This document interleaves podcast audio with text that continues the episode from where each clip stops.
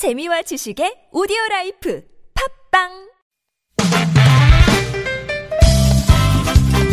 빡빡한 일상의 단비처럼 여러분의 무뎌진 감동 세포를 깨우는 시간 좋은 사람 좋은 뉴스 함께합니다.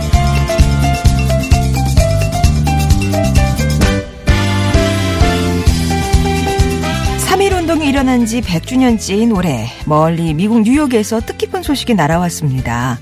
3월 1일을 기념일로 지정해달라는 한인들의 요구가 미국 뉴욕주 의회에서 그것도 만장일치로 받아들여진 건데요.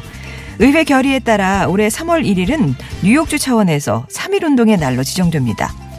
사실 뭐 일본의 표결 반대 움직임이 있었다고 하는데요. 그럼에도 불구하고 한일 대립보다는 전 세계 인권 차원에서 접근해야 한다는 논리가 설득력을 얻었다고 하죠.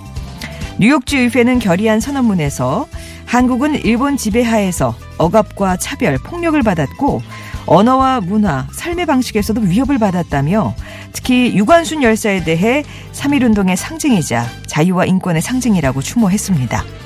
이에 따라 뉴욕 한인 동포들은 올해 3.1운동의 날에 맨해튼 도심에서 만세운동을 재현할 계획이라고 하는데요.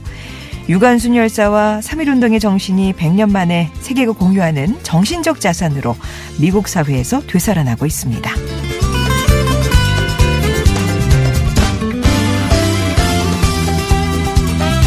자신의 이름보다 풀밭 마녀라고 불리는 사람이 있습니다. 잡초라도 충분한 풀학교의 활동가 소란 씨, 본명은 유희정 씨고요.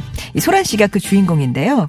풀학교에서 수업을 받은 분들이 풀이 가진 힘이 마법 같다고 해서 붙여준 별명이라고 하네요. 소란 씨가 풀을 만난 건 2009년 영국 토트네스로 건너가면서부터였대요. 토트네스는 주민수가 8,500명인 작은 마을인데요.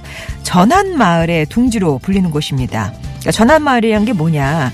대량 생산과 소비를 지양하고 지역 공동체 생활을 통해 자족 가능한 마을로 만들자 이런 취지로 시작된 뭐 운동의 마을이죠. 그곳에서 풀을 좀 아는 소란 씨는 아주 귀한 대접을 받았다는데요. 특히 나무를 무쳐 먹는 방법부터 도토리를 활용한 요리법이 인기가 좋았다고요. 그런 그녀가 2012년 한국으로 돌아오기로 결심한 건 고향인 강화도에서 발생한 구제역 때문이었습니다. 구제역 때문에 고향 마을 공동체가 무너지는 걸 보고 한국에서 자신이 할 수 있는 걸 해야겠다는 생각이 들었다고요.